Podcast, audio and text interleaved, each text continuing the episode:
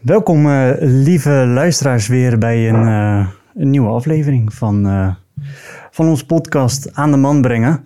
de podcast waar we praten over gezonde mannelijkheid. Um, en vandaag hebben we weer een bijzondere gast. Ik denk dat dit, op het moment dat Thomas en ik besloten om een podcast te starten, dat is inmiddels dan bijna een jaar geleden. Zoiets, ja. Was het wel ons eerste idee. Het super tof om een keer bij Jan Geurts te, te zitten. Ja. Um, we vonden het super spannend ook wel, want ja, we waren eigenlijk net begonnen. Zoals je net al zei, van joh, mensen willen voor jou gelijk als eerste hebben. Maar wij vonden het juist, wij dachten we wachten nog even met Jan Geurts. We stellen het lekker uit. Uh, dus mensen, we hebben vandaag, uh, of wij zijn vandaag bij, uh, bij Jan Geurts. Dankjewel Jan, dat we mochten Oké, welkom. komen bij jou in, waar zitten we in? Vierhouten. Vierhouten, toch? ja. mooie Vierhouten. Ja. Mm -hmm. um, ja, Jan, we, ons thema is mannelijkheid. Uh, op een gezonde manier. Um, en we zijn eigenlijk wel benieuwd, hoe, hoe, hoe is het van Advaita of uh, Taoïsme, hoe, hoe, kijkt, hoe kijken hun of jij op, op mannelijkheid? Um, ja. Nou. Om gelijk in het diepe te gaan. Ik zou zeggen, dat is meteen, uh, dat knalt er wel in. Ik, ik weet niet, de, mijn eerste reactie is in de spiritualiteit is eigenlijk is mannelijkheid of vrouwelijkheid veel minder van belang dan werkelijkheid. Mm-hmm. Dus uh, wie, wie, wie wij werkelijk zijn, en dat is waar de spiritualiteit over gaat, hè, over ontdekken wie je werkelijk bent in plaats van wie je denkt dat je bent. Mm-hmm. Wie je werkelijk bent is nog man, nog vrouw. Hè. Wie je werkelijk bent is gewaarzijn. Mm. Gewaarzijn onder andere van een lichaam, gedachten en gevoelens. En dat lichaam is dan man en vrouw. En die gedachten en die gevoelens worden natuurlijk daardoor ook mede zeg maar, beïnvloed en ook door de opvoeding beïnvloed. En dan heb je dus een mannen-ego en een vrouwen-ego. Ja. En daarin heb je natuurlijk een heel scala aan mannelijkheid en vrouwelijkheid aan eigenschappen. Dus Mhm. dat valt niet allemaal samen met mannen hebben alleen maar mannelijke en vrouwen hebben alleen maar vrouwelijke eigenschappen. Dat ken je natuurlijk. Ja. Dus um, spiritualiteit is niet zozeer bezig met uh, hoe kan je je nou zeg maar, zo gezond mannelijk mogelijk gedragen, als wel hoe kun je je losmaken van je identificatie met je man zijn of vrouw zijn. Ja, ja ik vind het wel als, als we, uh, nou, misschien gemiddeld gezien, zijn vrouwen meer bezig met spiritualiteit dan mannen. Ja, dat is. Uh, mannen is juist heel ego gedreven, lijkt mij. Ik weet niet of dat een verschil in ego is. Uh, als wel een, een, verschil in houding ten opzichte van emoties. Ja. En uh, in mijn cursussen bijvoorbeeld zitten altijd minstens twee keer zoveel vrouwen als mannen. Mm -hmm. En dan zeggen die vrouwen nog tegen mij: Jan, in jouw cursussen zitten veel mannen. en dat heeft alles te maken natuurlijk met dat spiritualiteit, uh, en voor een deel terecht ook, een beetje een zweverig imago heeft. Mm -hmm. En. Um, en mijn spiritualiteit, zoals ik het breng, probeer ik dat dan zo min mogelijk zweverig te maken. Maar het heeft ook heel veel te maken met onze houding ten opzichte van emoties. En dan Mm. vooral ten opzichte van pijnlijke emoties. Mannen hebben toch iets meer, uh, zeg maar, een ego ontwikkeld. wat probeert ze niet te voelen. Ja. En dat is een, een, een heel. Um, een heel handig psychologisch mechanisme met zijn voor- en zijn nadelen. Dat heet uh, afsplitsing of dissociatie. En als je dus pijnlijke gevoelens hebt, dan probeer je ze niet te voelen. Door de andere kant op te kijken, door eroverheen te, te denken, door er uh, eventueel middelen te gebruiken om ze niet te voelen. Hè? Uh, dus dat is zeg maar een, een ego-patroon dat wat vaker voorkomt bij mannen dan bij vrouwen. Ja. Dat betekent niet dat vrouwen uh, op zich al spiritueler zijn dan mannen. Want vrouwen hebben een ander ego-patroon. Dat is dat ze meer, um, zeg maar, zich meer versmelten met emoties. Dus je hebt twee manieren om, uh, om zeg maar, pijnlijke emoties te overleven. En dat is of ze om zeep helpen, dissociatie. Mm -hmm. Of je heel erg richten op de warme, fijne, prettige, verbindende emoties. En dat is dan meer zeg maar, de vrouwelijke en, en, dan tussen aanhalings weer, want mannelijk en vrouwelijk, weet je, dat loopt heel erg door elkaar heen. Ja, maar goed, ja. globaal zie je mannen wat makkelijker zich afsplitsen van hun emoties. vrouwen zie je wat makkelijker versmelten met hun emoties. En zowel afsplitsen als versmelten is een vorm van identificatie. Ja. Ja, als je ergens vanaf wil, ben je nog steeds heel erg, geloof je nog steeds heel erg dat hè, dat, dat is wat je werkelijk bent. Alleen je veroordeelt het en je wil jezelf veranderen. En versmelten is dat je vaak niet eens doorhebt dat je een, een soort geïdentificeerd bent met een aangeleerd patroon. Ja. En als je dus kijkt nu naar mannelijkheid, ehm, zeg je dan eigenlijk dat het vooral vanuit de, de, de rol, aangeleerde rollen is en dat er vrij weinig ehm, ehm, ja, met de geboorte meekomt, dat het vooral aangeleerd gedrag is? Ja, dat denk ik wel, ja. Ja, ik denk wel dat die verschillende houdingen van mannen ten opzichte van gevoelens of vrouwen Ja. ten opzichte van gevoelens, dat dat voornamelijk aangeleerd is. Ja. Ja, dat denk ik wel, ja. En dat is natuurlijk een beetje eh, herkenbaar wel. Ik bedoel, ik heb dan nog een, een... In mijn jeugd, ik ben dus klein geweest in de jaren 50. Toen was dat allemaal nog standaard natuurlijk. Mannen huilen niet en Ja. mannen zijn de sterke. En weet je wel, de vrouwen moeten beschermd worden. Dat soort dingen. Dus ik heb het hele, het hele scala aan zeg maar traditionele rolpatronen... heb ik wel meegekregen in mijn jeugd. En dat is pas later is dat natuurlijk onder invloed van hè, de fe- fe- feminisme bijvoorbeeld en allerlei andere invloeden is dat dan zeg maar wat meer is men daar meer bewust van geworden en zijn daar ook bepaalde zeg maar, tendensen ontstaan in onze cultuur die dat zeg maar, proberen anders te doen. Ja. Dus ook het idee over mannelijkheid is misschien voor jou ook nu heel anders dan hoe dat vroeger eh, eh, was. Ja, het grappige is, eh, je ideeën over mannelijkheid is één ding en hoe je ernaar leeft is een ander ding Ja, zeker. natuurlijk. Ja. Hè? Ja. En eh, ik heb niet het idee dat, zeg maar, die, die, eh, die ik, wat ik in mijn jeugd heb meegekregen over mannen en vrouwen, dat zit gewoon in mijn aangeleerde zelfbeeld, zit ergens opgeslagen. En op bepaalde momenten komt dat dan wel naar boven. Alleen spirituele beoefening is nou juist erop gericht dat je je heel erg bewust bent van al die aangeleerde reflexen. En dat je ze niet bestrijdt, niet volgt, maar ook niet bestrijdt, maar dat je ze overstijgt. En in dat overstijgen zit dus een bevrijding ervan. Dus dat betekent dat de impulsen nog wel in je opkomen, maar dat je ze meteen herkent. Ja. Met, ze laten we maar zeggen, met een glimlach. Hè, met een soort van, oh kijk mij, daar is nog eens een stukje oud macho gedrag. Of niet gedrag, maar macho gedachten als het Ja, ware ja. naar boven komen. En dan herken je het en dan laat je het los. En dan zit je wel geen haar op je hoofd die er dan aan denkt om dat ook te gaan doen. Werkelijk. Is dat dan ook wat je, als je bijvoorbeeld kijkt naar vroeger, want je hebt natuurlijk ook best wel een, een, een verleden gehad met verslaving. Is dat, is dat ook iets wat je probeerde te onderdrukken juist? De, de, eh, misschien macho gedachten, want volgens mij heb ik ook wel eens horen zeggen dat je zelf misschien meer een nice guy verleden had. Ja, ja, ja, ik ben echt een nice guy. Dus eh, ik denk wel. Kijk, de nice guy zal, zal geen, geen lullige dingen zeggen tegen niemand niet. Dus ook niet tegen vrouwen. Nee. En, eh, en misschien dat ik ook wel erg beïnvloed ben door het feit dat ik een nakomertje ben in een gezin waarin vier oudere zussen waren.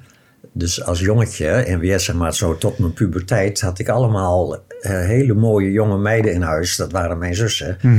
En die, ehm, die, wou ik, die wou ik absoluut niet boos hebben. Dus ik, en ik had ook wel door dat als ik, zeg maar, als ik het lieve jongetje uithing, dan werkte dat hartstikke goed. Ja. Dan vonden ze me vertederend en dan kreeg je snoepjes en dan werd je geholpen eventueel met dat soort dingen. Terwijl als je zeg maar, vanuit boosheid en een soort van nou moeten jullie dit of nou moeten jullie dat, hadden wij hartelijk uitgelachen en kreeg je op je sodemieter. Dus eh, ik denk dat daar een, dat nice guy patroon ook ontstaan is. En, ehm, en ook wel mijn persoonlijk dat ik veel makkelijker met vrouwen omga dan met mannen. Dus ik ben, eh, ik ben niet zo'n mannenman, eerlijk gezegd. En eh, ik heb zelfs tijdenlang dat ik heel weinig contacten onderhield met mannen. Ik vond ze eigenlijk een beetje eh, vervelend. En dat heeft weer te maken natuurlijk met dat ik ook nog een oudere broer had. En een vader die heel erg dominant waren. En, en ehm, Dat waren dus dan in jouw hoofd de mannen-mannen. ja, dat waren de mannenmannen Ja, in ja. huis. Maar die waren beslist niet leuk. Die waren niet zo lief als mijn zussen. Dus jij ging volledig de andere kant op eigenlijk. Ja, dus ik meer- werd een heel vrouwelijke man, geloof ik wel. Ja. Ja, mijn, mijn, ook, ook vriendschappen, nog even los van seksualiteit, maar ook vriendschappen waren vaker met vrouwen dan met mannen. Ja. Dus dat is eh, zo'n, dan zie je dus gewoon, oké, dat wordt dus in feite aangeleerd in je jeugd, zonder dat je je daar bewust van bent. En dat is dan Ja. iets waar je de rest van je leven als het ware, eh, zeg maar, enigszins door bepaald wordt in de omgang met mannen en vrouwen dan. En, en de spirituele beoefening is niet iets wat dat verandert, maar wat jou laat zien dat jij dat niet bent, maar dat dat een, een schil is rondom wat je werkelijk bent. Hè? Je Ja. zeggen, het is een rol die je speelt in de wereld, maar het is niet wie je werkelijk bent. En, en hoe meer je dat realiseert, hoe, hoe vrijer je wordt van die aangeleerde rolpatronen. Ja, ja en ik, ik, ik, ik herken het, want ik was vroeger ook echt, echt een typische nice guy. En ik, ik, ook vooral als ik het wel eens vertel van mensen, mannen moeten zouden meer van die nice guy, of in ieder geval bewust moeten worden van die nice guy patronen. eh, hoor je ook wel vaak, ja, maar moeten ze dan arrogante klootzak worden? Nee, juist die nice guy patronen zorgen ervoor dat ze niet hunzelf zijn, omdat ze soort van, ze worden de persoon waar die ze denken dat ze moeten zijn in de ogen van de ander.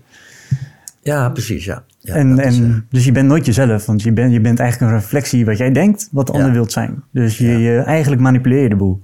Ja. Eh, dus ja, om even te, dat mensen ook weten wat, wat een nice guy patroon precies inhoudt. ja, Het is, het is, het is een conflictvermijding. hè? conflictvermijding, de ander willen pleasen. eh, Ja. om, omdat je... eh, Omdat je bang bent om afgewezen te worden. Dat Ja, ja. bottom line, ja. En juist als je dan die conflict krijgt, dan sla je dicht. Omdat Ja. dat alles in jouw mechanisme zorgt ervoor, die wil dat niet. Dus Ja. die doet alles om dat te vermijden. Ja. En dan komt een conflict. En de, de vrouw of vriendin wordt Ja. boos. En dan sla je helemaal dicht, omdat je niet meer... Ja, Omdat je, je mechanisme is op, op, op, op tilt geslagen eigenlijk. ja. Ja, En als je kijkt naar, eh, naar patronen, hè, dat is eigenlijk een, een diepe stap. Spirituele ontwikkeling eh, leert je eigenlijk kijken naar dat gedrag en er niet mee te identificeren. Mhm.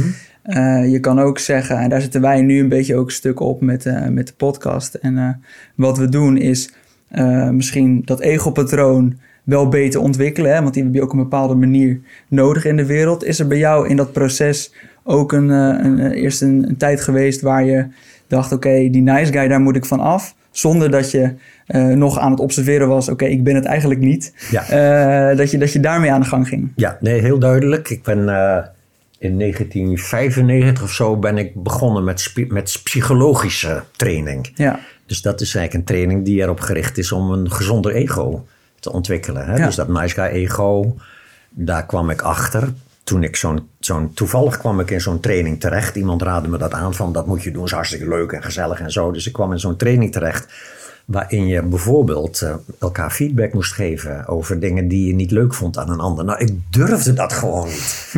En eh, de trainer had dat natuurlijk onmiddellijk door. Dus ik kreeg meteen die feedback terug van... je bent een nice guy, hè? En, eh, en het was geen spirituele training. Dus het was niet met liefdevolle aandacht ernaar kijken. het was gewoon you fucking nice guy, weet je wel. Ja, ja. Je moet, je moet daarvan vanaf. Daar moet je vanaf. Want anders dan kan je nooit eh, zeg maar voor jezelf opkomen en dat soort dingen. ja. Dus ik was waanzinnig gemotiveerd om, om, dat, eh, om daar vanaf te komen ook. En ik had ook een soort duidelijke soort walging ervan. Die momenten dat ik me dan bewust werd ervan. Hè, dat je op het moment bijvoorbeeld dat er een, vooral een wat dominantere man in mijn eh, omgeving, het, zeg maar, wat, wat zeg maar, aandacht aan het trekken was. Dat, dat je al zo'n glimlachje krijgt. Dat je onzeker gaat voelen bij zo iemand. En dat je dat dan maskeert met, met please gedrag en glimlach. Ik kon er wel van kotsen gewoon als je dat eenmaal doorkreeg. Ja. Ah, ik wel. Dus ik was keihard aan het werk in die trainingen. Dat waren regelmatig terugkerende trainingen. En ehm, dan moest je voor elk weekend moest je dan je, je, je, je purpose, hè, je doelstelling opschrijven. Dat was bij mij altijd honesty en directness en zo als Engelstalige training. En, eh, en daar ging u dan voor. En uh, afijn, ik heb er heel veel van aan gehad ook. Ik bedoel, ik wou graag trainer worden van zeg maar, werken met groepen mensen. Als je dan geen ongemakkelijke feedback durft te geven, dan ja, kan je dat werk niet doen. Dus ik heb dat wel geleerd daar. Maar dat was toen gewoon dus binnen het domein van het ego. Het ego kwam erachter dat het een nice guy patroon heeft. Walgde daarvan. Ging keihard werken om een nieuw patroon te ontwikkelen. Assertiviteit. Ja. Ja. Directheid. En natuurlijk, dat is niet verkeerd. Dat je, je levensgeluk wordt daardoor best wel enigszins bevorderd. Als je voor jezelf durft op te komen. Maar het blijft binnen het domein van ego. En dat kan je meteen zien ook aan het feit dat ook als ik dan af en toe misschien even een keer niet zo assertief was als ik van mezelf vind dat ik zou moeten zijn, is er onmiddellijk weer die zelfafwijzing. Dus Ja. alle patronen zijn in feite toedekkingen van zelfafwijzing. Eerst was het de nice guy. En zodra je die angst voor afwijzing en angst voor conflict daardoor daaronder zit. Natuurlijk, ik ben zwak, ik ben zwakker dan de ander. En uit, uit dat gevoel van ik ben de zwakste komt dat conflictvermijdingsgedrag. Nu op een gegeven moment ga je dan trainen in ik ben helemaal niet zwakker dan de anderen. Weet je wel, ik ben assertief, ik durf voor mezelf op te komen. Maar op het moment dat je dat dan even niet doet, is er onmiddellijk weer die zelfafwijzing van bangerik. Ik had toch met mezelf afgesproken dat ik dat nooit meer zou doen. Ja, precies. Ja, Ja, ja, ja. Nou dacht ik toch dat ik hier al vanaf was. En kijk, verdomme nog aan toe. Ja, dus dat zijn allemaal dingen op het pad van, zeg maar, ego's persoonlijkheidsontwikkeling zou je dat ook kunnen noemen. Hè? Persoonlijkheidsontwikkeling is gewoon het ontwikkelen van je persona. Een persona is gewoon de rol die je speelt. Dat is hoe je eruit ziet en, en al je opvattingen. En fans ander woord voor ego. Ja. Ja, dus eh, heel- eh, niks verkeerds aan, maar het is, het is pas bij spirituele beoefening dat je als ware in die ruimere dimensie komt van de-identificatie. Dat je ziet dat je dat ego niet bent. Maar dan blijft het nog altijd de rol die je speelt in de wereld. En die rol wordt daardoor, omdat je ziet dat je dat niet bent, verdwijnt die angst voor door de mand vallen. Als het ware. Die verdwijnt eruit, waardoor je je wat vrijer durft te bewegen. En dat ego-gedrag dan niet omdat je zeg maar, heel erg traint om het te veranderen, maar het verandert meer as a matter of course. Weet je, een soort, oh, een natuurlijk soort, het gaat meer samenvallen met die, met die ruimere, vriendelijkere manier van kijken. Ja. Dus dan krijg je een, eh, een, een ego wat zich, zeg maar, meer in overeenstemming gaat gedragen met de werkelijkheid. Omdat de werkelijkheid is wat je ziet vanuit die natuurlijke staat van zijn. Dus je ziet de werkelijkheid, je ziet het ego daarin als een rol. Dat is een enorm verschil ten opzichte van dat je denkt dat je dat je, je ego bent. Dat dat is wie je werkelijk bent. Ja. Dus dat, Ja. is, eh, dat, dat is een soort bevrijding. En als we nog even teruggaan naar eh, dat eigenlijk dat, dat ego-patroon eigenlijk nog wel eh, verbeteren. eh, Ja.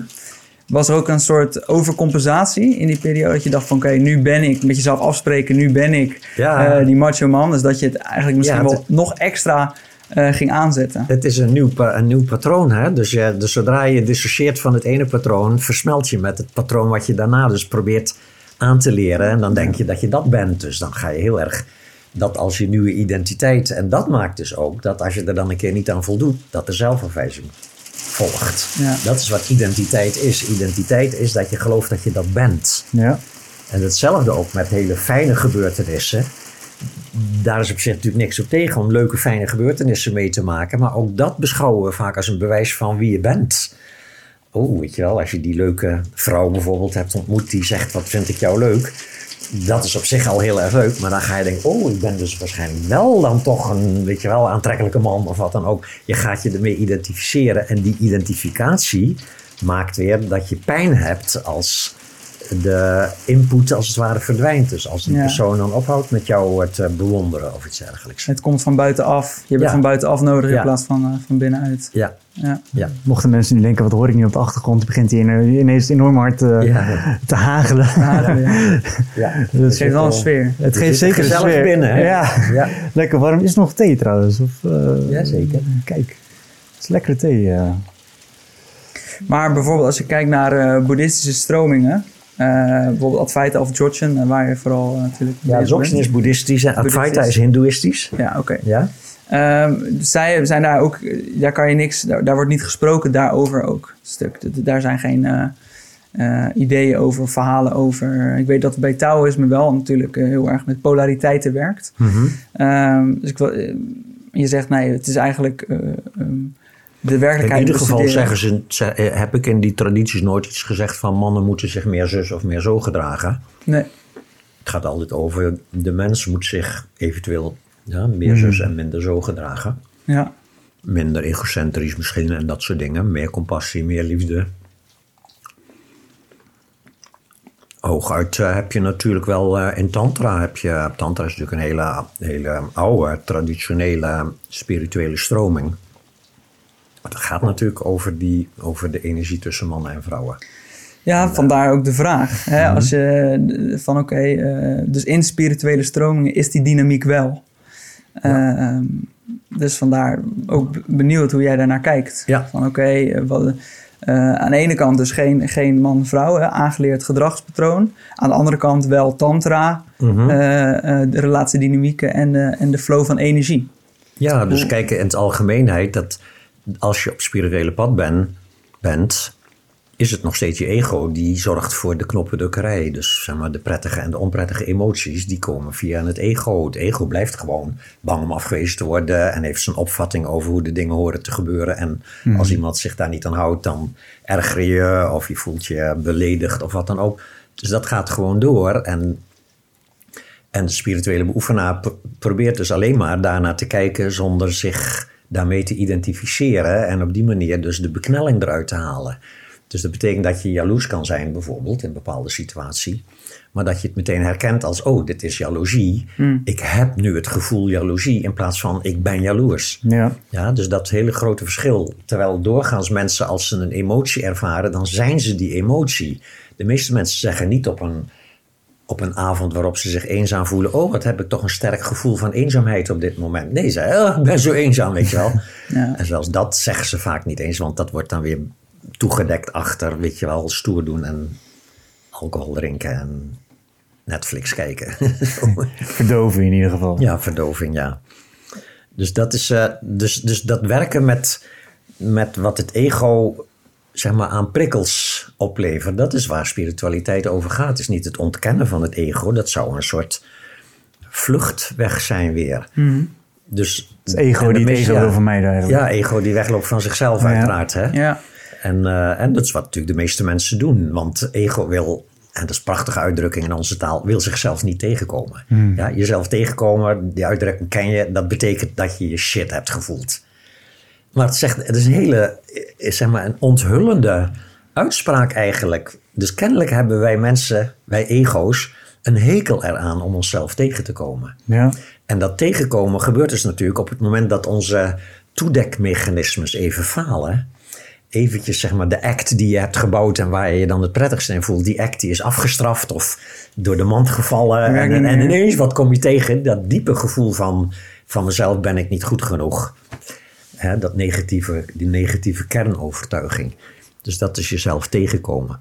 En dat gebeurt natuurlijk het sterkste in, in, ehm, in zeg maar man-vrouw eh, dingen, man-vrouw eh, energetische gebeurtenissen. De- dat zijn de diepste knoppen waar je op kunt drukken. En overigens voor hè, voor het gemak laten we het nu, hebben we het nu over mannen- en vrouwenenergie, maar even voor het gemak, ook in homoseksuele relaties heb je mannen- en Ja. vrouwelijke energie die op dezelfde manier op elkaar inwerken. Ja.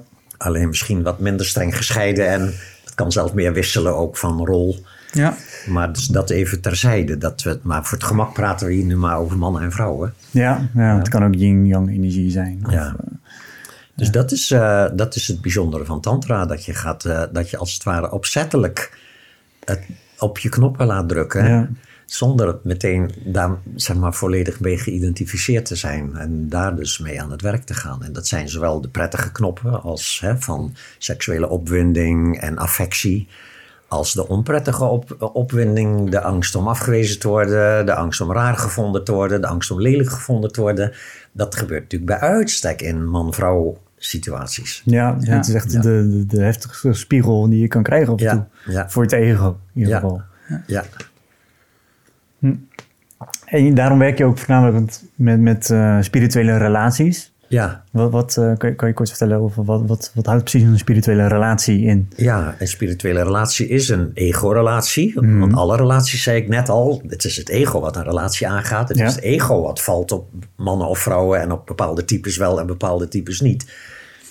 En het is eh, het ego wat in eerste instantie ook zich geïnteresseerd in spiritualiteit. Als een nieuwe manier om gelukkiger te worden. En dan gaat het ego als het ware oefenen met het vrijwillig aangaan van ongemakken. En het vrijwillig loslaten van gemakken, zeg maar van prettige dingen.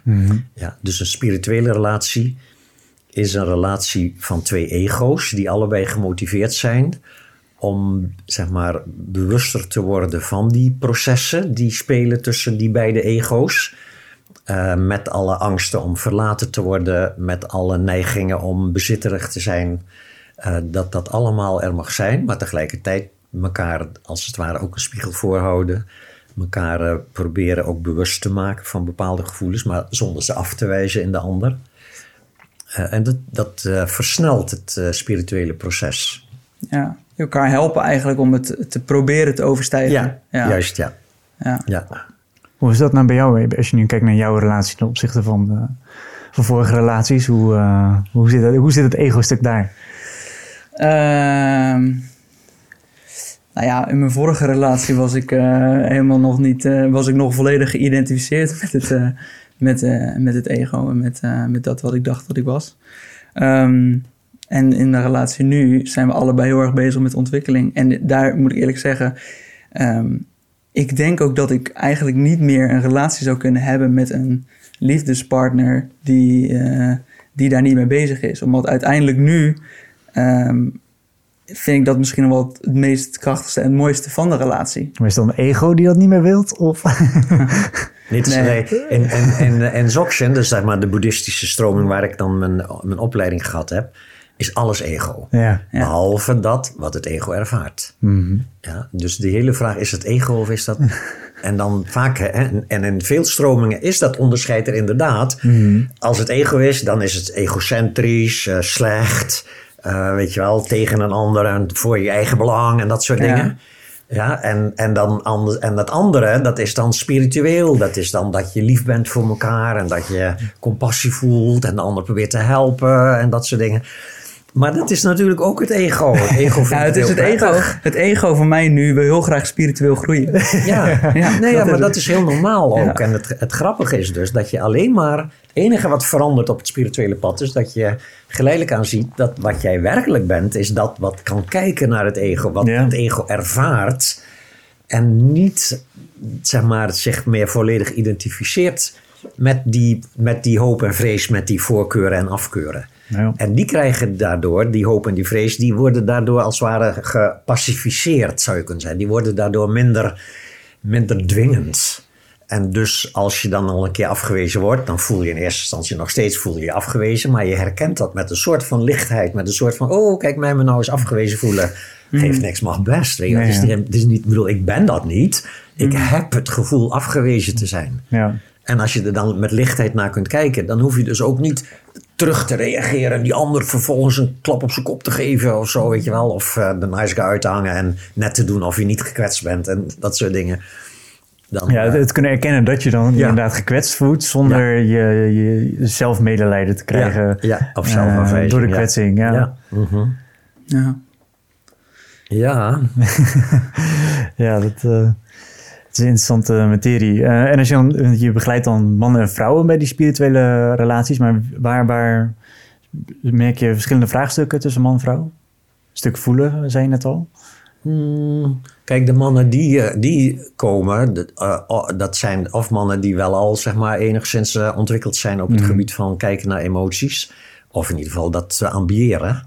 En ehm, een enkele keer zijn het mannen die door hun partner zijn meegetroond, als het ware. Het Je laatst moet had ik mee naar Jan Geurts. Laatst had ik nog zo'n, red- eh, eh, stel. Die man, de- die man en die vrouw deden dus mee aan die cursus. En, eh, en op, eh, op Zoom zitten ze dan ook naast elkaar in, eh, in het beeld. Hè, in dat beeldje wat je dan hebt van ze.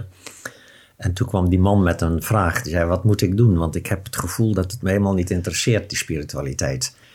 Eh, hoe kan ik daar het beste mee dealen? Dus ja, ik zei natuurlijk meteen van, dan kan je beter ermee ophouden. En, eh, en is het misschien zo dat je bang bent om ermee op te houden, omdat je misschien bang bent dat je partner jou dan niet meer zo leuk gaat vinden? Dus doe je dit eigenlijk alleen maar om te voldoen aan een verlangen van je partner? En eh, hij was zo eerlijk om te zeggen dat dat inderdaad een belangrijk motief was. En de partner was zo eerlijk om te zeggen: ja, inderdaad, ik heb dat inderdaad wel uitgestraald van dat dat voor mij heel belangrijk is dat, weet je wel, de man daar ook mee bezig is. Precies wat jij ook net zei van. En eh, daarna heb ik gezegd van oké, dan is het hoog tijd voor jullie om een openhartig gesprek te hebben hierover. Hè? En eh, later hoorde ik wel dat dat heel zeg maar, goed gewerkt heeft voor hun. En dat hij dus gewoon nu in ieder geval helemaal ermee ophoudt. En, ehm, dat hun relatie in zekere zin daardoor vrijer en vrolijker geworden is, prettiger. En zij is dus aan het loslaten van dat beeld van dat dat...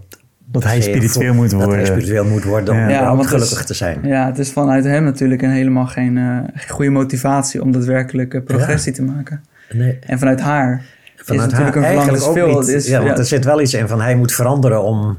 Ja, dat wil, Zodat ik me dat- gelukkig ja, voelen. Zodat ik gelukkig voel me en hij Ja. moet veranderen door spiritueler te worden. Het kan natuurlijk zijn dat zij op langere termijn dan iets gaat missen bij die man. Het kan ook zijn dat hij op langere termijn zich gaat interesseren voor spiritualiteit. Dat kan natuurlijk wel, omdat de noodzaak verdwenen is. De dwang is weg. Dus hij mag eerst even gewoon helemaal zich vrij voelen. En dan zou in die vrijheid zou iets kunnen ontstaan van... ja, oké, ik ben dus wel vrij, maar hoe gaat dit dan verder in onze relatie? Misschien wil ik, wil ik dat is misschien het vlammetje wat eigenlijk dus eh, aangestoken kan worden van... hey, ja, Ja. dat Ja. zij eigenlijk haar En- eigen en verlangen... spiritualiteit kan echt, echt alleen maar ontstaan vanuit vrijheid. Ja. Ja, dus dat is ook waarom ik nooit moeite doe om mensen te bekeren. En het grappige, in het boeddhisme is dat überhaupt niet de traditie. Hè? Je weet van boeddhisme heeft zich verspreid over de hele wereld. Maar niet zoals christendom dat gedaan heeft, te vuur en te zwaard. Maar door zich aan te passen aan, aan het land waar het terecht kwam. Dus vandaar dat je het Tibetaans boeddhisme is totaal anders qua vorm. Dan bijvoorbeeld Zen in Japan. Of eh, Theravada in, in Zuidoost-Azië. Ja. Als je kijkt naar sp- bij jou en eh, spiritualiteit en je relatie en je vorige en je nice guy patroon, wat heeft eigenlijk bezig gaan met spiritualiteit eh, daaraan bijgedragen?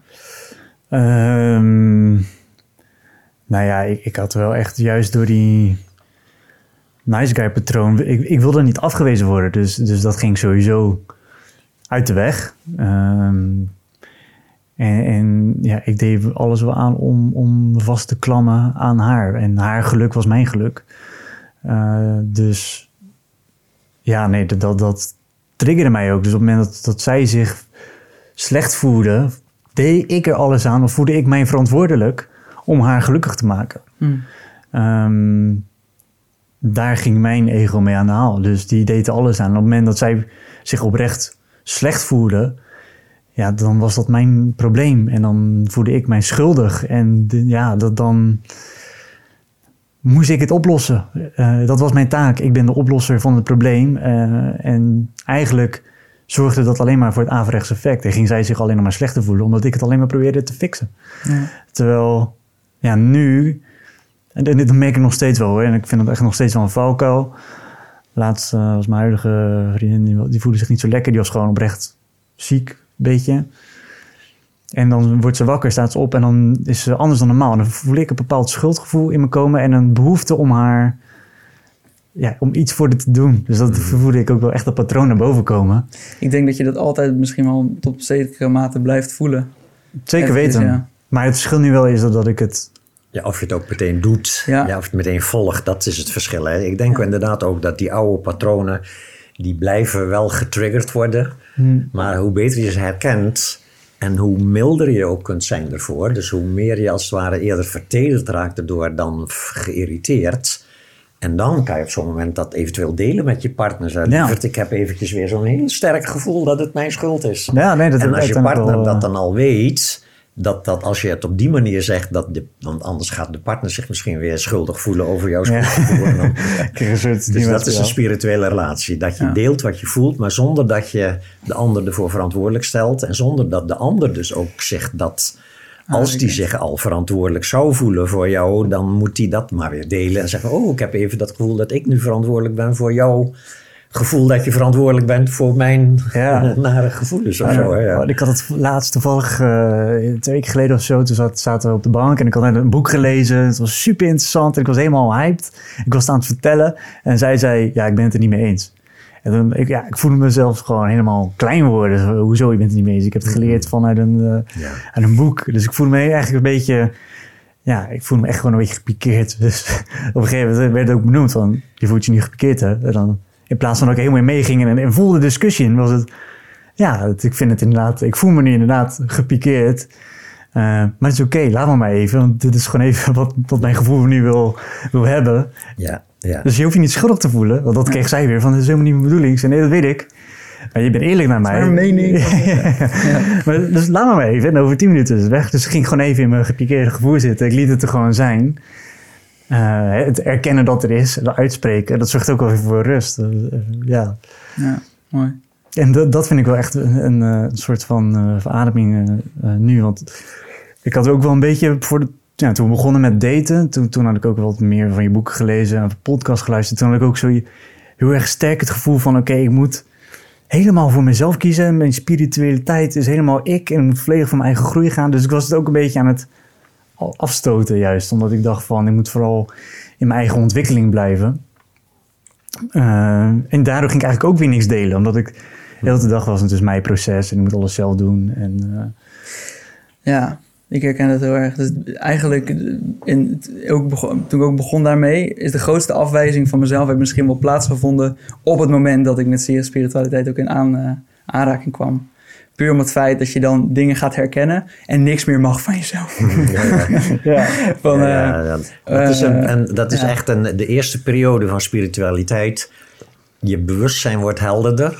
Dus je ziet meer dingen van jezelf. Maar het vermogen om ze ook lief te hebben is nog niet zo. Dat loopt achteraan. Ja. Dat komt pas later. En dat moet je ook echt trainen. Dat moet je oefenen. En uh, dat verzet opgeven en oordeelloos worden en dat soort dingen. Dus, uh, dus eerst zie je gewoon alleen maar steeds meer. Dus vaak in de, ik heb vaak in mijn cursus natuurlijk ook mensen die zeggen: Het lijkt wel alsof ik meer zelfafwijzing heb de laatste tijd. sinds we deze ja. manier oh, van mediteren echt, doen. Ja. Hè? Want het is de manier van gewaarzijn mediteren, als het ware. Mm -hmm. Waardoor je dat proces op gang brengt. Dat telkens maar weer kijken naar je eigen gedachten. En, en, en dan word je dus inderdaad steeds bewuster van al die automatische opvattingen die je dan hebt over, over jezelf en de wereld. Maar, maar je gaat je, in het begin geneer je kapot. En, uh, of, je, of je wordt, uh, je, wordt, je irriteert je aan jezelf. Of je schaamt je voor bepaalde dingen. Dat je doorkrijgt hoe, hoe je je best aan het doen bent om een goede indruk te maken, bijvoorbeeld. Ja. En dat mag dan natuurlijk niet meer zogenaamd dan.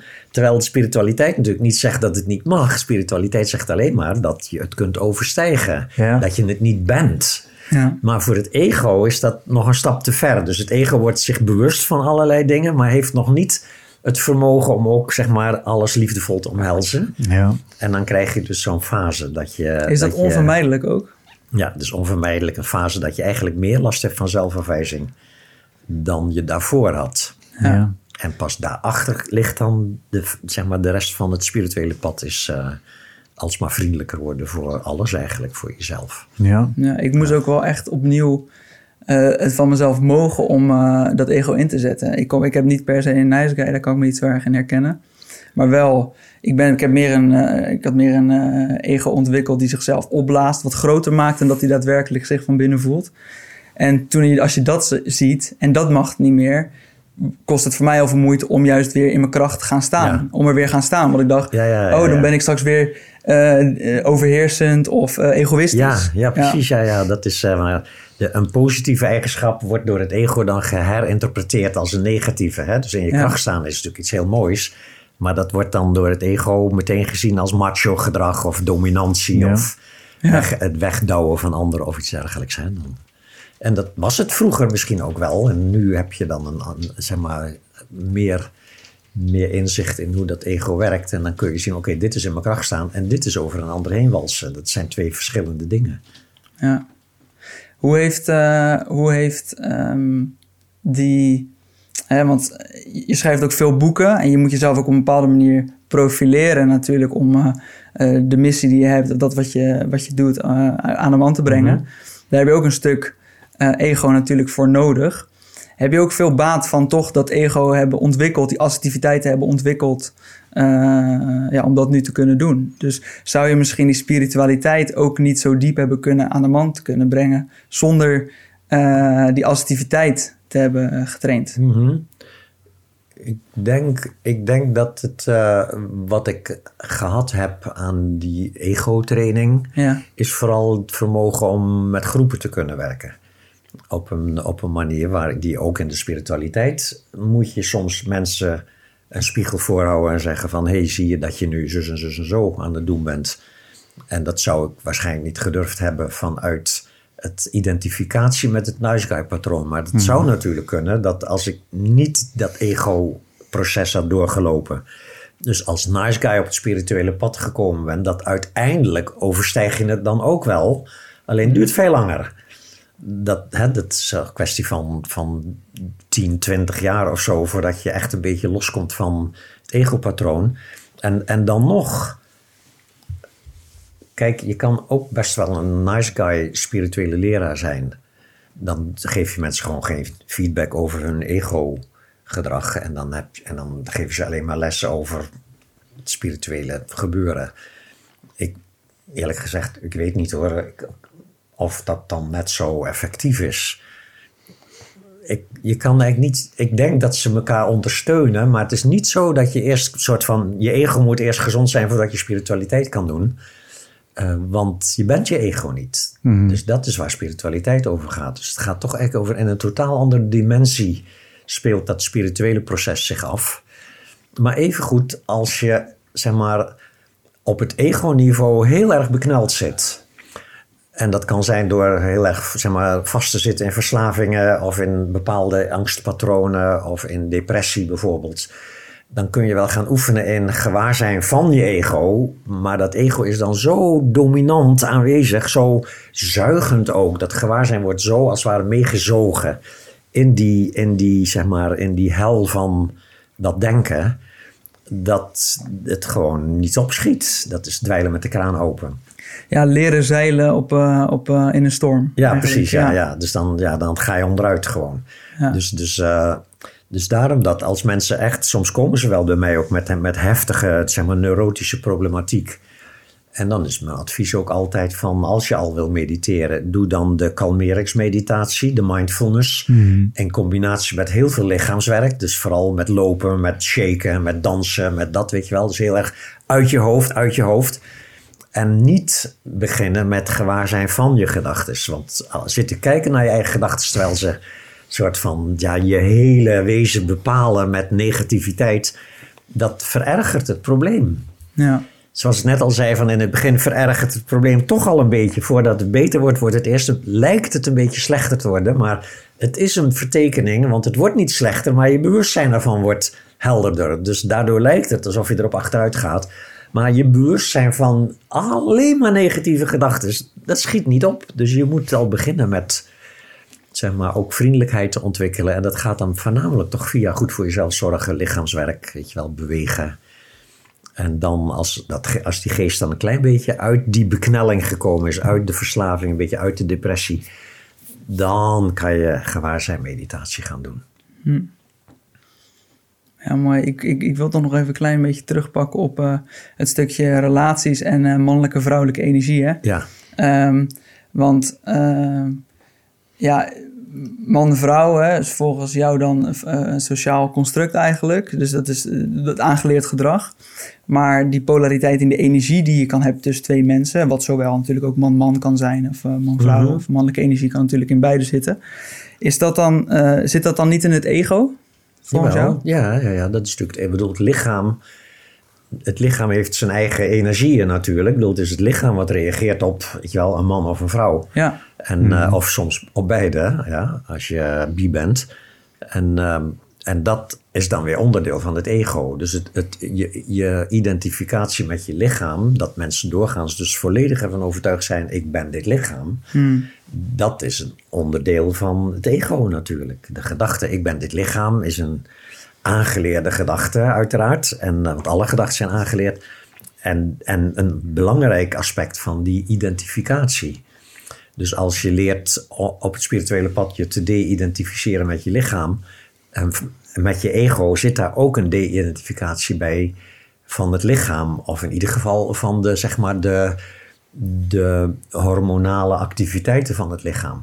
Dat je Ja. zegt van oké, weet je wel, mijn lichaam reageert nu met wat een lekker stuk. Ja. Ja. Op de oude macho manier, zoals die gedachten die kan je hebben. Je loopt Ja. op straat en je ziet iemand lopen, weet je wel. Als, Ja. hè, ik, in mijn geval dan zie je een vrouw lopen en dan, dat soort gedachten komen op. En je lichaam kan soms reageren daarop zelfs. Dat is allemaal ego. En, en de spirituele beoefenaar, die kijkt daar dan naar met een glimlach.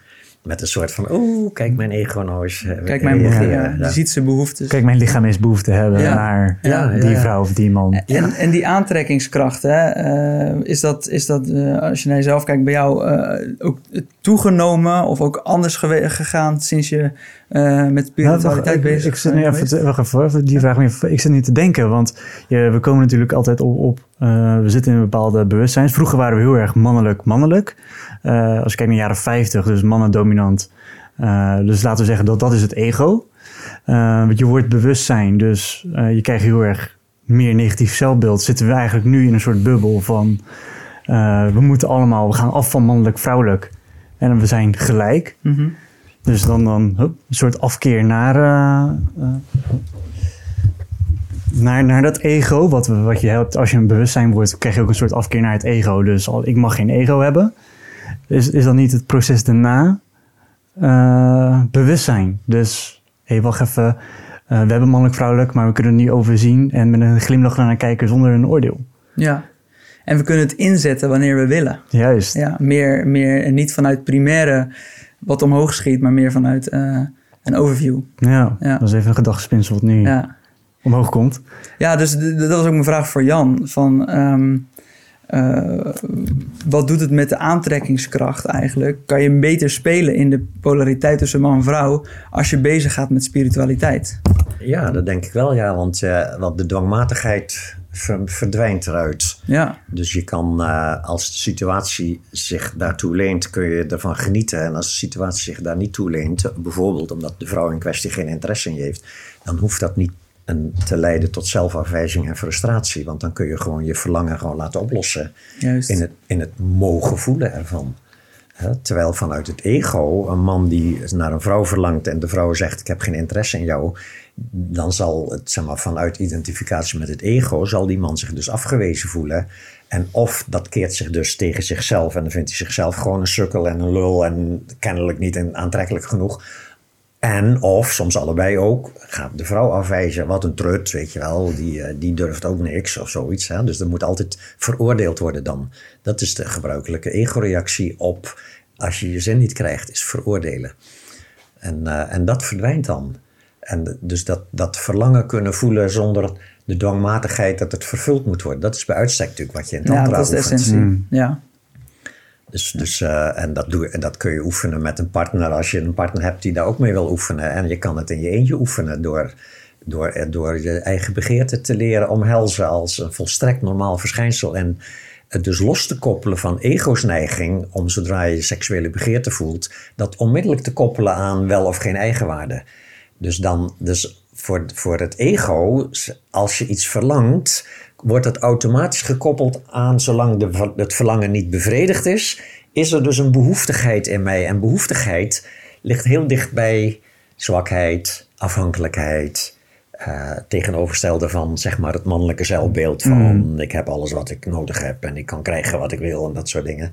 Ja, dus heel dicht bij zelfafwijzing. Dus begeren en niet krijgen wat je begeert is voor de meeste ego, mannen, mannen-ego's en overigens vrouwen-ego's ook, alleen ligt het daar iets minder op het seksuele vlak. Uh, maar meer bij chocola bijvoorbeeld. ja? En, en uh, meer bij warme emotie dingen. Ja. Ja. Ja.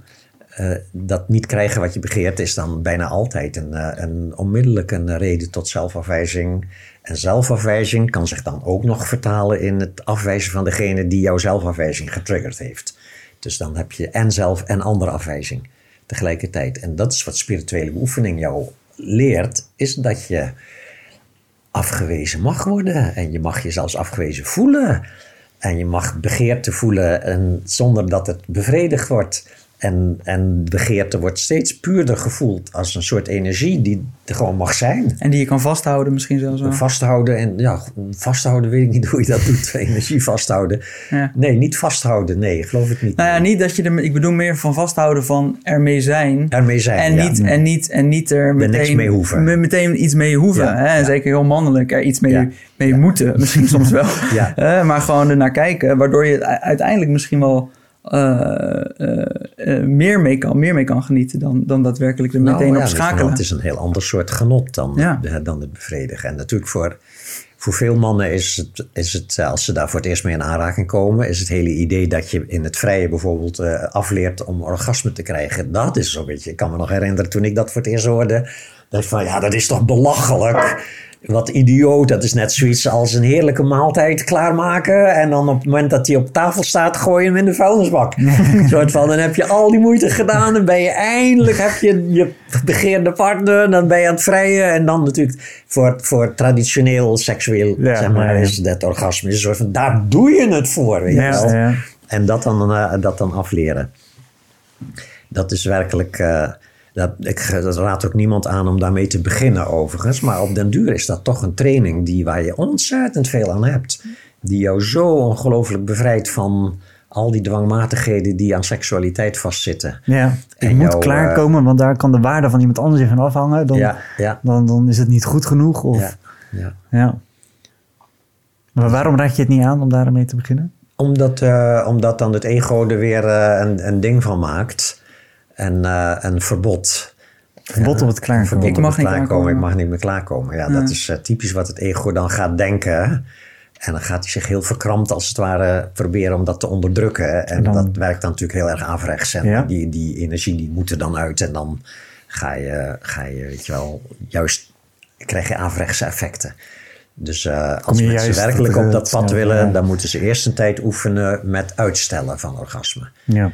Uitstellen, eh, de opwinding laten wegzakken ook weer, dan weer op, opwekken weer, dan weer laten wegzakken, dan weer opwekken, dan weer laten wegzakken, eventueel met de partner of alleen. Ja, en, dan, eh, en dan als je zeg maar, hiermee begint, dan gewoon afronden met een orgasme. Omdat je anders gewoon waarschijnlijk niet eens kan slapen. Dus zoiets, weet je, van ja. En met een partner ook. Heel vaak eh, is voor mannen, zodra een vrijpartij eindigt zonder orgasme, is er voor mannen is het een soort mislukte vrijpartij dan. Ja. Dus je moet dat wel leren. Je moet dat echt oefenen. Maar waarom Maar zouden dan, eh, dan heb je ook wat. ja, maar waarom zouden mannen dan niet meer klaar moeten komen? Ik denk dat misschien heel veel mannen nu denken van, ik wil nog steeds klaarkomen. Ja, ja, ja, tuurlijk. Ja. Omdat er iets veel mooiers is. ja. Dat is het hele punt. Maar je moet eerst het een loslaten voordat je het mooiere kunt ontdekken. Ja. Ja, het mooiere is dat die, die totale vrijheid in het, in het seksuele spel. ja, het wordt geen doel meer. Seks wordt geen doel doel- meer. er Geen doelgerichtheid meer. Ja. Het verschil, kijk, een orgasme is, is iets natuurlijk heel erg bijzonder en heel erg lekker voor het ego. Want het ego verliest zichzelf heel eventjes. Het ego is even uit zijn, uit zijn mind. Ja, en je kan ook zien tijdens de vrijpartij, als het zeg maar puur een ego-vrijpartij is, is het, is het ego de hele tijd aan het denken. Je, je vrijt met je gedachten, als het ware. Als, ehm, als je, heel mooi als je ziet ook van... soms heb je in het begin van de vrijpartij nog contact met je partner... Ja. maar hoe opgewondener je raakt, hoe minder contact er is. Vaak gaan de ogen dicht dan ook. En heb je dus allerlei beelden waar je dus mee vrijt. En dat zijn vaak ook standaardbeelden... die je ook hebt aangeleerd uiteraard... door je eigen ervaring in het verleden... eventueel ook door pornobeelden. En dat zijn de dingen die je aan het aan het uitspelen bent. En hoe meer als het ware je vrijpartij een beetje in overeenstemming gebracht kan worden met die beelden die jij erover hebt, Ja. hoe succesvoller jouw vrijpartij is. Dus de hele tijd zit je in je gedachten en je gedachten. En dan komt het orgasme en dat bevrijdt jou even van het denken. Dus even een soort explosie. Hè? Je lichaam trekt even alle energie naar zich toe. Dus even dus een soort van dat, hè? En dan daarna is het dus een heel en zo, dat is dan weer het ego. Zodra het ego weer begint te denken, is het, zijn het hele prettige gedachten van dat was leuk en dat was goed.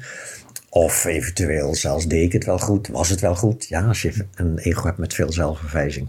Dus dat is de gebruikelijke manier. En als je dus leert vrijen zonder, eh, zonder die orgasmedwang, dan kun je dus de hele tijd in contact blijven. Zowel met de partner als met je eigen bewustzijn. Dat is het hele, hele punt. Dus uiteindelijk waar tantra over gaat is als het ware dat, dat ruimere bewustzijn wat kijkt naar het ego ook ruim laten tijdens de vrijpartij. Dus niet verdwijnen in je ego tijdens het vrijpartijen, maar in die ruimte blijven. En als de partner dat ook doet en je hebt oogcontact tijdens het vrije, terwijl beide ook zeg maar, aan het oefenen zijn in gewaar blijven van alles wat er zich in die lichamen afspeelt. En dat is natuurlijk best heftig wat er zich in die lichamen afspeelt. En heel erg leuk ook. En we toch gewaar blijven en in contact blijven met elkaar. Dan krijg je dus na verloop van een tijd trainen, krijg je dat verschijnsel extase. En dat is ja, toch echt van een heel andere orde dan die paar seconden klaarkomen. Ja.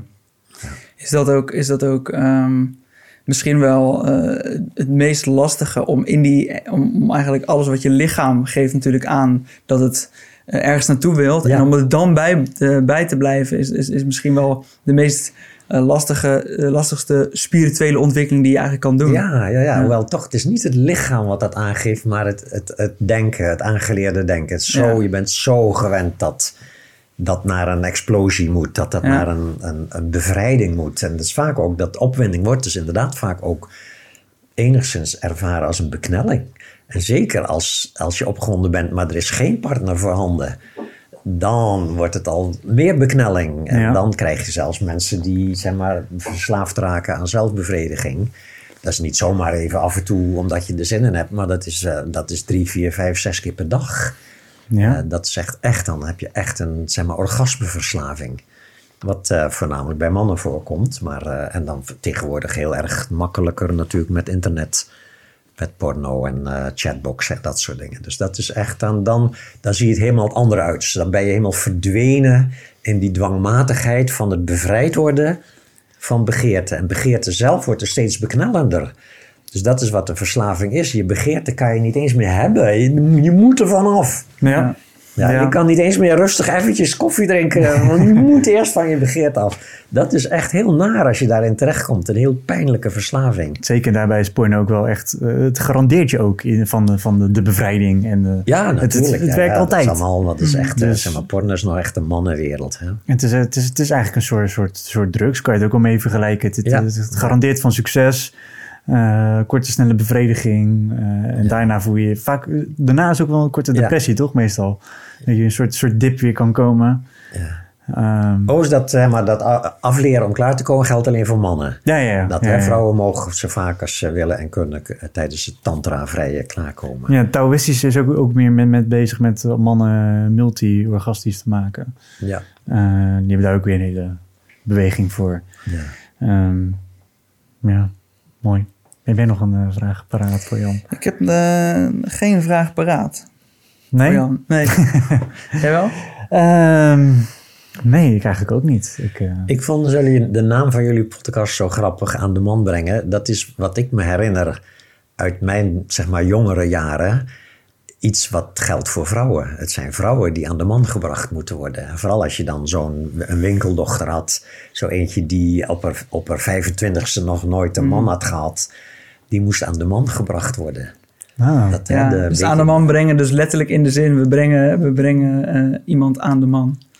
Wij, we zien het meer als aan de man brengen van, je kan natuurlijk ook eh, spullen... eh, verkopen aan de man verkopen brengen. kan je ook aan de man brengen. Ja, Ja. en, en wat, wat is jullie aan de man brengen is dus de man aan de man brengen. wij verkopen de, de man aan de man. ja. Ja, ja, ja. ja, Ja. ja. Ja, nee, nee. grappig, ja. Ja, Informatie, kennis, ja, inzichten, spirituele groei. Ja. spirituele groei. Ja, Brengen we allemaal aan de man. ja. Ja, ja, ja. En als we het dan hebben over eh, aan de man brengen, wat, eh, als je kijkt naar, naar jouw 20 jaar, 25 jaar ervaring over spiritualiteit, wat zou jij nu nog aan de man willen brengen?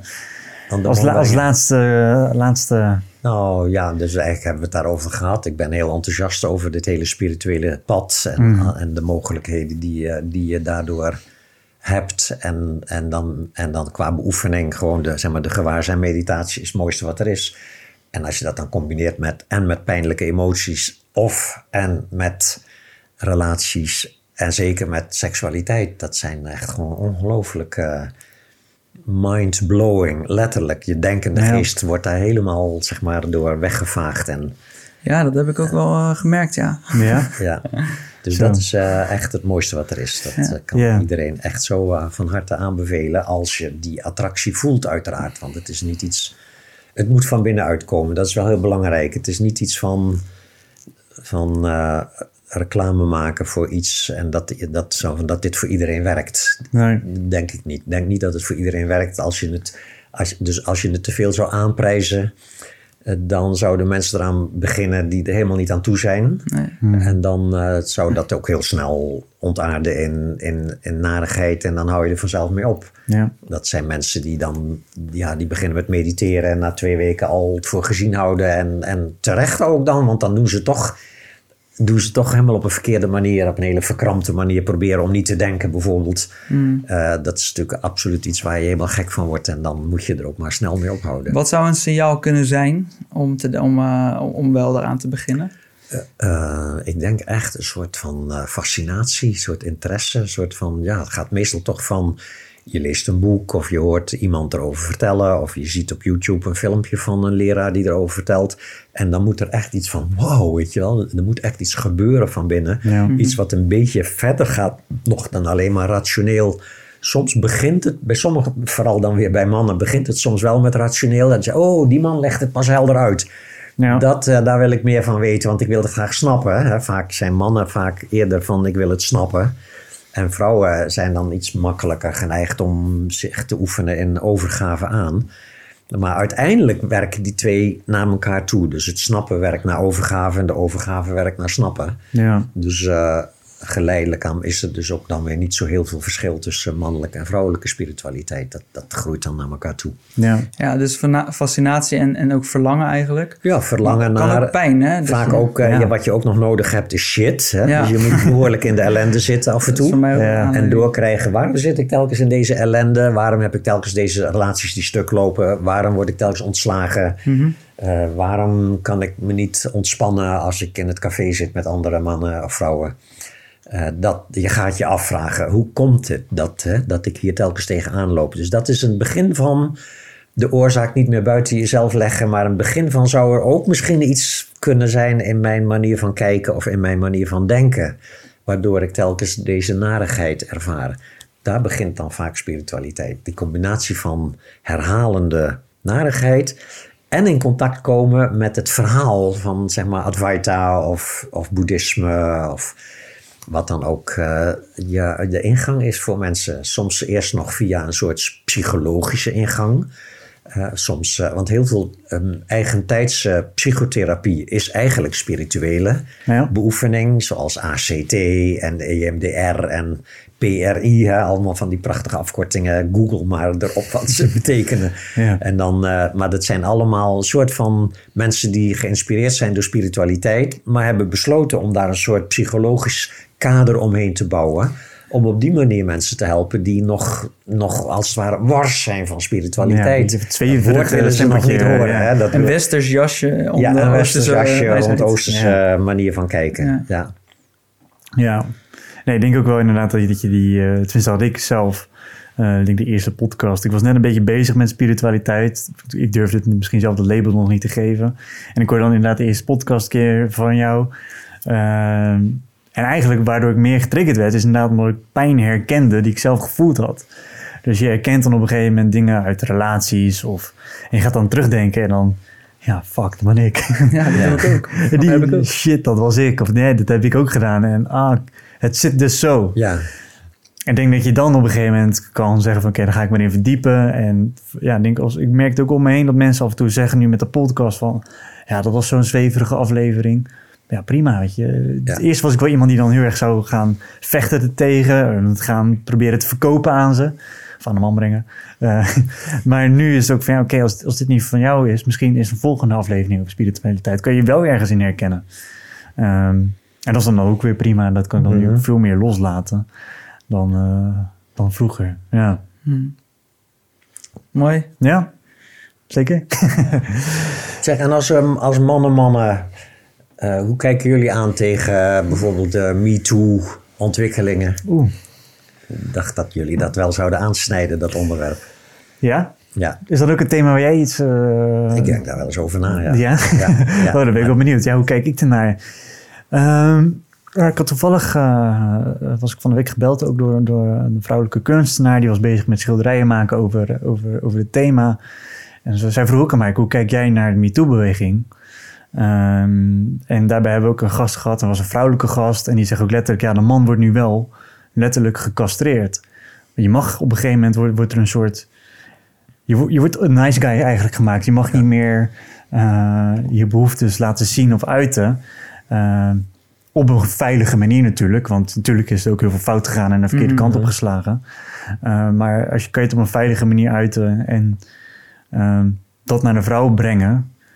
ehm, dan, dan moet er nog wel een bepaald spel kunnen plaatsvinden tussen een man en een vrouw. Er is heel veel zelfafwijzing ook gaande door natuurlijk eh, het MeToo.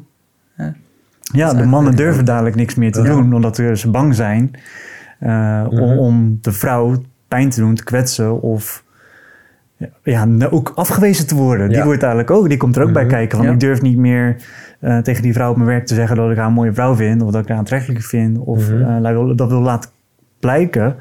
Want dan word ik in het hokje geplaatst of ik word een MeToo. Ik word een seksist. Of, Ja. ja. Ja. Die stempel krijg ik dan. Ja.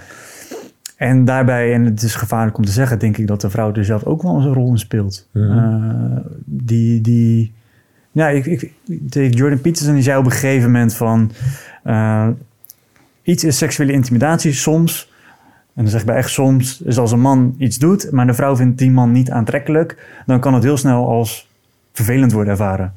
Is het een man die wel aantrekkelijk is en waar zij toevallig ook een oogje op heeft, dan kan het als plezierig worden ervaren. Ja. Dus die kaders zijn af en toe heel vaag. Dus ja, als man dan zeg ik van, oké, er is inderdaad heel veel fout gebeurd, of fout gegaan. Maar we moeten wel proberen dat het een spel blijft tussen man, vrouw, energie, eh, dynamiek. Er, moet af en toe ook wel Spanning. spel plaatsvinden, spanning. Want die spanning zorgt ook wel weer voor dat het leuk maakt. Ehm, ja, de- dus zo kijk ik op, eh, op eh, de MeToo-beweging. Ja, ja, ja. En jij, Thomas? Ik, ga, ik ga hier niks meer aan aanvullen. Nee? Dit, is, eh, dit is hoe we erin staan, ja. ja? Ja. Ja, nee, ik ben, eh, vind dat je dat mooi hebt verwoord. Ja. Nou, dankjewel. Ja, ik zie dat ook wel, ja. Dit is, eh, kijk, dit is natuurlijk een, dit is een ontwikkeling van bewustwording. En daarnet hadden we het al over. Zodra bewustzijn groeit, heeft het eerst de neiging om te veroordelen waar het zich op dat moment bewust van wordt. Mhm. Dus je krijgt eh, met terugwerkende kracht ga je dan kijken naar hoe, hè, bijvoorbeeld, en ik heb dat natuurlijk meegemaakt, hoe wij in de jaren 60 en 70 en 80, eh, hoe mannen en vrouwen toen met elkaar omgingen. En daar zat natuurlijk heel veel van die standaardpatronen in. Van vrouw moet dienstbaar zijn en man is de baas en dat soort dingen. Ja. En, eh, en dan, zeg maar, toen waren we ons daar ook totaal niet van bewust.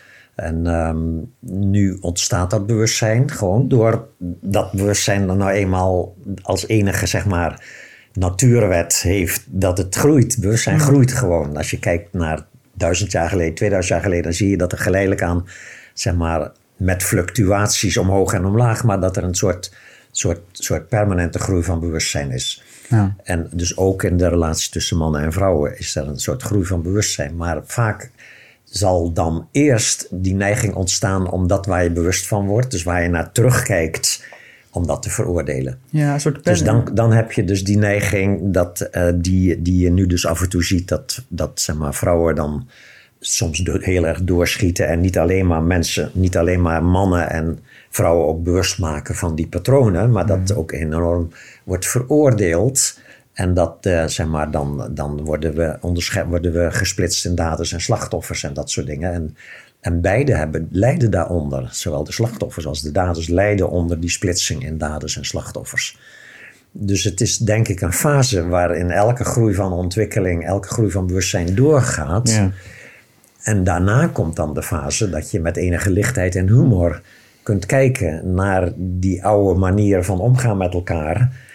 En, en het dan dus ook niet meer hoeft te doen. Ja. Dan, hè, dat bevrijd je er dan van. Exact, dan- eh, eigenlijk het voorbeeld wat, je ook, eh, wat ik persoonlijk bijvoorbeeld ook had. Hè, is eerst eh, zien dat je misschien eh, overschreeuwt en je ego te veel inzet en misschien wat egoïstisch bent. ja. Dan dat zien en dan als een pendulum effect helemaal de andere kant op. Dit mag niet meer. En dat eigenlijk in het groot zie je dus eigenlijk terug ook in dit verhaal. Hè, mannelijk, vrouwelijk. Eerst Ja. misschien te veel, te veel de man aanzet. Daarna feminisme, eh, wat ook terecht was. Eh, en de bewustwording, eh, maar dat het helemaal de andere kant op slaat, om dan daarna weer een beetje vanuit lichtheid in het midden uit te komen. Ja, Ja, en, en, en natuurlijk het van belang is hier altijd dat je checkt bij elkaar. Dat, dat is dat denk ik iets wat, wat geleidelijk aan automatisch gedrag gaat overnemen. Dus je kan bijvoorbeeld uh, in zo'n in, in zo'n geval tussen mannen en vrouwen, zou je, um, als je bijvoorbeeld de vrouw heel aantrekkelijk vindt, nou ja, vroeger deed je dan die dingen die we dus nu zeg maar niet meer gepast vinden, zoals fluiten op straat en dat soort dingen. Niet dat ik dat zelf ooit gedurfd heb, overigens, maar dat zag je dan wel gebeuren op straat. Dat bouwvakkers liepen te fluiten naar mooie meiden. Ja. En uh, dat, doen we, dat is dus nu niet meer, uh, hè, dat past niet meer in, in deze tijd. Maar het gevaar wat je net al schetst is dat we helemaal onze, onze zeg maar bewondering of affectie of begeerte helemaal niet meer durven te uiten als man. Ja. En, het, en, en het mooie is natuurlijk dat je kunt leren om te vragen hoe het, of het gepast is. Ja. Dus je zou bijvoorbeeld kunnen zeggen: Ik vind jou heel erg aantrekkelijk, maar vind je het niet vervelend als ik dat nu laat merken? Ja, nee, Dat is dus meteen voeling houden, dus meteen checken. Ja, maar ik denk ook wel aan als ik kijk naar als ik vroeger vrouwen die ik date of versierde. Ja. eh, merk, het, blijft, het blijft een spel. Dus ik heb ook heel vaak vrouwen gehad die, eh, als, je, als je daar een beetje bij je spel aangaat. En je gaat letterlijk een spel aan. En die zegt in het begin misschien nee, ik ben niet geïnteresseerd. Maar als je naar, naar eh, die spel voelt. en Want soms kan een nee ook wel gewoon nog eens wel een opening hebben. Van nee, nu, nu niet. Terwijl als je als, als man daar een beetje mee weet spelen en ja, soms kan het ook veranderen in een ja. En dit is heel gevaarlijk om te zeggen, want soms is een nee ook een nee. en echt een nee en heel Zo hard. subtiel is het wel. Maar af en toe kan het best wel een spel blijven. En een speelse nee kan nog steeds op een gegeven moment een ja worden. Maar is een nee echt een nee? En dat moeten we blijven voelen. En wat ik ook nog op terug wil komen is, ook omdat we nu zeggen dit mag niet meer. Dan gaat het ego mee aan de haal. De ego die gaat dus, het mag niet meer. Ik mag mijn seksuele gevoelens niet meer uiten naar een vrouw. Die stopt het in de schaduwzijde van de man. En op het moment dat je als het gevoel in een schaduwzijde stopt, kan er een uitbarsting komen. Eh, hetzelfde met het nice guy effect. Die mag niet kwaad worden, die onderdrukt zijn woede. En dat kan op een gegeven moment zo erg onderdrukt en afgestoten worden. Dus komt die schaduwzijde naar voren. Dan kan het een enorme uitbarsting worden. Het kan nu ook. Dus, Ja, ja, als we dus nu- het werkt daar averechts. dus als we nu ja, tegen ja. mannen zeggen, hey, je mogen geen seksuele uitingen meer vertonen naar de vrouw, dan kan dat onderdrukt worden totdat we niet meer die gevoelens en eh, primaire behoeften eigenlijk die we hebben als man zijnde, niet meer uiten. Dan kan het alleen maar exploderen in, ik doe het stiekem, eh, extreem gedrag. Het, gaat, ja, het werkt averechts. Ja. Ja. Ja. Dus ook het ego, die, als die dat onderdrukt, dan komt het alleen maar harder terug. Mhm. En dat is wel het gevaar wat, wat we nu denk ik doen met die MeToo-beweging. Hm. Ja. Ja, en dat wat je net zei van een nee kan nog een ja worden, dat is natuurlijk in het, in het gewoon het, vriend, het vriendelijke zeg maar, spel wat je doet als je, zeg maar, ik kan me dat nog herinneren vroeger, dat je bij het uitgaan, weet je wel, had je allerlei symbolisch gedrag, wat, eh, wat toen gold als, als zeg maar, eh, erachter komen of, of iemand ook iets met jou wil als jij iets met iemand anders wil. Dat vroeg je niet, want dat was veel te eng. Ja. Maar dat deed je dan door allerlei zeg maar, symbolisch gedrag, zoals bij tijdens het dansen bijvoorbeeld. Hoe dicht bij elkaar ga je dansen?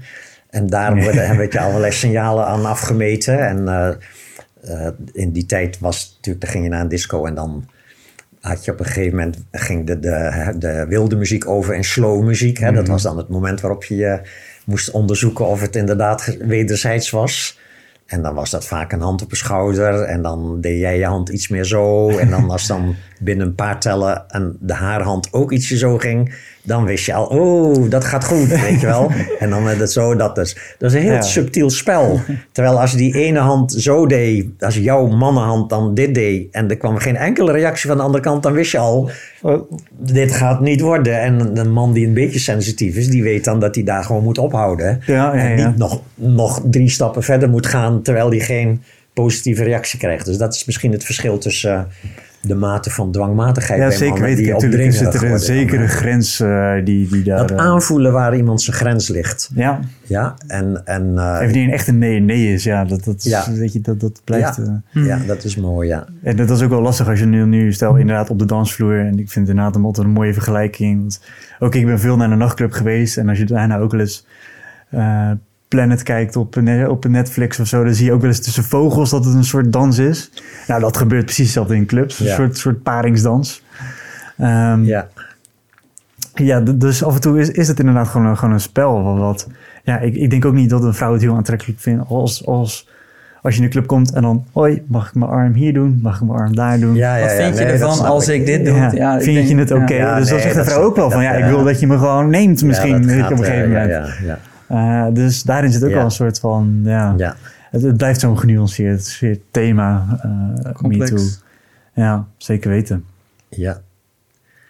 Ja, ja. Ja, mooi. Bedankt eh, Jan. Ik denk dat we een mooi, mooi, mooi gesprek hebben. En Waar bedankt voor de goede vraag. Ja, ik vind het zeker een leuke Ja, vraag. Ja, Ja. ja, ja, Ja, ja. Dus ja, bedankt dat we dat En wat vinden komen. jullie van, eh, nou, toch, eh, ja. wat vinden jullie ik van ehm, de, de nieuwe wet op, eh, zeg maar, seks zonder instemming is verkrachting? Ja, ja dat slaat eigenlijk een beetje op Verlengde. een verlenging van. hè. hè? Dus ja. Ehm, en het is, het is natuurlijk, seks zonder instemming is, eh, is slecht. En ik snap zeker dat, dat, dat daar. eh, er is heel veel verkeerd gegaan in het verleden daar, op dat gebied. Ehm, dus ja, er, er moet wat geleerd worden wanneer een man of een vrouw zijn nee echt nee is. Mhm. Ehm, dus wat ik ook zeg, daarom is het net lastig. Van, joh, soms kan een nee een speelse nee zijn. Wat ook weer Ja. heel flirtig kan zijn. ja.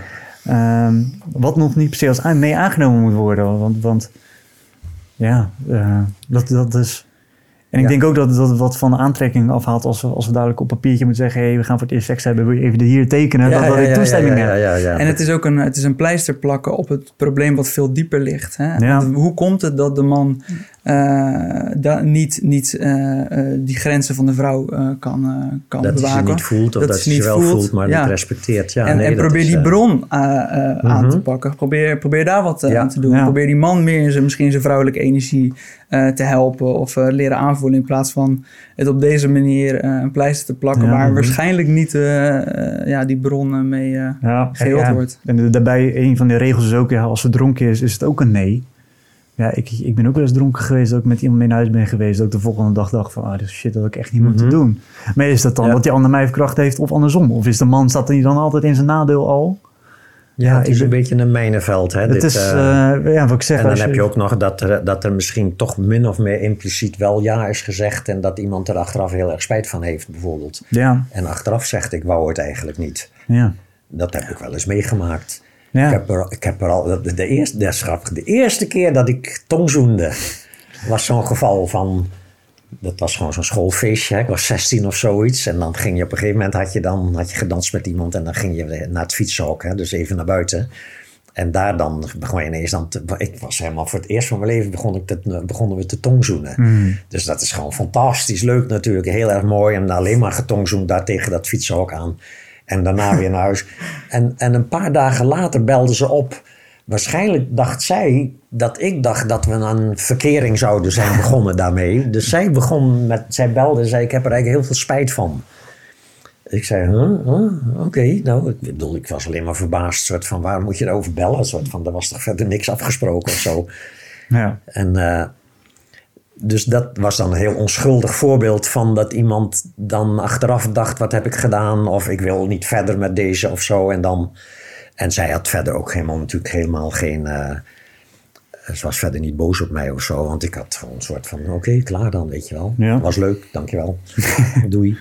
Maar dat soort van om aan te geven van soms kunnen mensen achteraf dan ehm, bepaalde implicaties die ze eerst niet hebben voorzien, dan ineens bewust worden van iets. En zeggen, oh, want ik wou het eigenlijk helemaal niet of zo. Of, of inderdaad, de, de, de man gaat ontleent bepaalde verwachtingen aan dat eerste samen zijn en de vrouw wil dat niet en zegt dan, ik, wat stom dat ik ooit met jou begonnen ben of zo. Ik snap je wat ik bedoel? Ja. Er zijn allerlei valkuilen die, die waarschijnlijk 99 van de 100 keer geen problemen opleveren. Maar er zal maar toch maar iemand bij zitten die dan op dat moment toch het gevoel heeft dat ze misbruikt is of mishandeld is. Dan zijn we leven in een tijd waarin mannen zeg maar super kwetsbaar zijn. ja. Soms kan ik dat wel eens voelen gewoon. Dat is een super kwetsbaarheid. Zeker als je ook een klein beetje publiek persoon bent. En je zou, eh, een, een ex zou ineens heel moeilijk, moeilijk gaan doen over dingen. Ja, ik kan, me dat, ik kan dat soms echt voelen van jeetje, weet je wel. Ik, ik heb wel vriendinnen gehad waar ik nu geen contact mee, mee heb. Als die dat ineens zouden brengen als, weet je wel, van ik ben misbruikt of zoiets. Ik zou me wel rot schrikken, geloof ik. ja. En, en, en hoewel daar juridisch geen enkele grond voor is, zou, zou toch geloof ik behoorlijk beschadigd Dat zou je namelijk zeker kunnen schaden, ja. Ja, ja. Ja, hè, dus dat soort van, dat ik, erf, ik eh, kan me daar wel bewust van zijn. Ik denk dat er genoeg ik, acteurs doe, in ik doe- Amerika... Ik doe, wat dat betreft geen gekke dingen. Dus, het, dus niet dat ik er de hele dag bang voor loop te zijn of zo. Maar ik stel me dat wel voor. En er zijn natuurlijk gevallen bekend ook van mensen die zeg maar, door media-aandacht al zo Ja. beschadigd zijn dat er wel er nooit een rechtszaak van gekomen is. Eh, dat, dat, daaraan kan je dus zien dat we in die fases liggen van wel bewustwording, maar nog geen vriendelijk omhelzen. Het is bewust worden en waar je bewust van wordt, dat veroordeel je ten strengste. ja. En nu zie je dus dat er in de relatie tussen mannen en vrouwen af en toe dingen misgaan. Maar er is nog geen liefdevol omhelzen van dat misgaan. Aan, Ja. aan, aan beide partijen dan nog niet. De mannen proberen zich, zeg maar, te gedijst te houden hier op dit vlak. En de vrouwen zijn veroordelend Ja. ten opzichte van die gevallen. En natuurlijk in sommige gevallen is het terecht. Daar laten we daar niet een misverstand over laten bestaan. Maar tegelijkertijd ja, is eh, dat onderscheid maken in daders en slachtoffers levert alleen maar slachtoffers op, zou je Ja, kunnen ja, zeggen. ja, ja. ja dat, dat, zorgt ook voor een beetje een, een meer polariserende samenleving. Het, het is wij tegen, tegen hun en andersom. Ja, Ja, mooi. Ik ga hem afsluiten. Dankjewel Jan dat we mochten komen hier eh, ja. Bij, bij jou hier. eh, nou een leuk en boeiend onderwerp is Ja. dit wel, hè? Zeker. Dus, Ja. eh, het is toch wel iets anders dan, dan, dan ja, het, een beetje een andere wending, denk ik, dan die je normaal eh, de podcast hebt. Ehm, Ja. Ja, Mhm. en jullie luisteraars, bedankt weer voor het luisteren. Ik vond het echt weer een mooi, mooi gesprek, weer lekker diep. Jan, waar kunnen mensen eh, jou vinden? Mocht ze ge- ge- Gewoon op mijn website www.jangeurts.nl. Ja. Daar staat ook mijn mailadres. Als je wilt reageren, kan je daar naartoe mailen. Ja, reageer je altijd op, op mails? Of, Ja, eh, altijd, ja. Leuk. Ja. Is er nog iets nieuws eh, komend? Je gaat wel misschien wat in Frankrijk weer doen. Zomers geef ik vaak cursussen in Frankrijk. Ja. Die gaan waarschijnlijk wel door. Heel vaak en heel hard eh, zeggen? Dan gaat het hè? sowieso gebeuren. Ja, het gaat wel lukken, denk ik. En dan eh, verder geef ik jaarcursussen hè, Ja. op dit gebied. Eerste jaar, tweede jaar, derde jaar. Dus je kan een hele opleiding volgen in deze manier van kijken naar jezelf en anderen. En, eh, en dan die cursus spirituele relaties die ik geef. Hè, die, waar je op elk moment aan kunt beginnen. Dat is een, een online cursus met telkens om elke twee weken een, een live contact met, met elkaar. Met deelnemers onder elkaar en mij dus. En dan wordt er altijd ontzettend boeiend gebabbeld over relaties en seksualiteit en zo. Dat is echt dat is gewoon zo'n leuk onderwerp. Leuk, ja, Ja. zeker weten. Vinden we Ja. ook eh, een heel interessant onderwerp. Komt er nog een nieuw boek aan? Of, of ben je bezig? Nee, nee, idee? ik ben echt niet met het boek bezig op het moment. Nee. Nee? nee. Oké. Nou, dan eh, vind ik dit een mooi einde. Lieve luisteraars, bedankt eh, voor het luisteren. Eh, ik vond dit weer een hele mooie aflevering. En eh, ja, tot de volgende aflevering. Tot de volgende.